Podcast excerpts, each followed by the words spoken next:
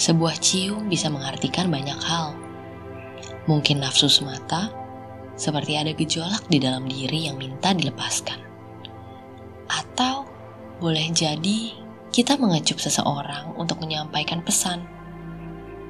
Malam ini kau milikku. Di baliknya banyak cerita yang terpendam. Kata-kata gagal menerjemahkan rasa. Aku sedih. Hari ini mama masuk rumah sakit. Namun, uangku tidak cukup untuk kasur yang nyaman.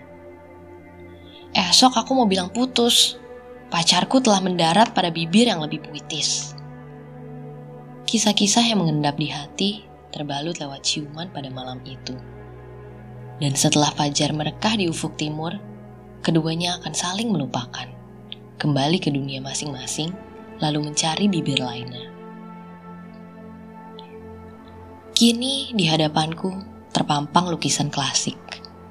Ada seorang laki-laki dengan mahkota tanaman rambat yang melayangkan kecup manis kepada perempuan. Tidak di bibir, tapi di pipi kanan.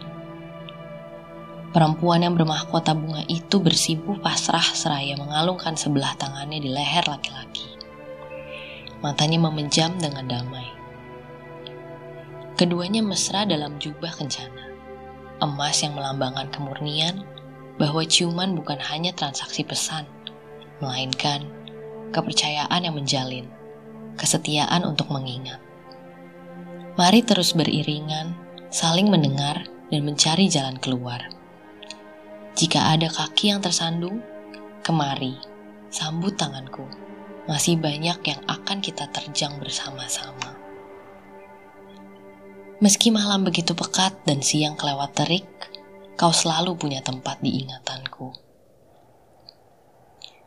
Seketika aku sadar, bibir sering kali menjadi mangsa. Ia seolah bukti atas cinta yang tidak ada habisnya. Sementara itu, bagaimana dengan pipi kita? Apakah ia ladang sepi? Atau rute tersembunyi untuk setiap tetes air mata?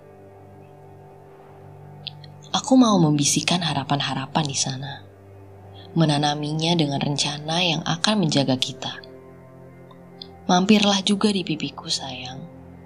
Tunjukkan kepadaku arti-arti lainnya dari sebuah kecupan di pipi.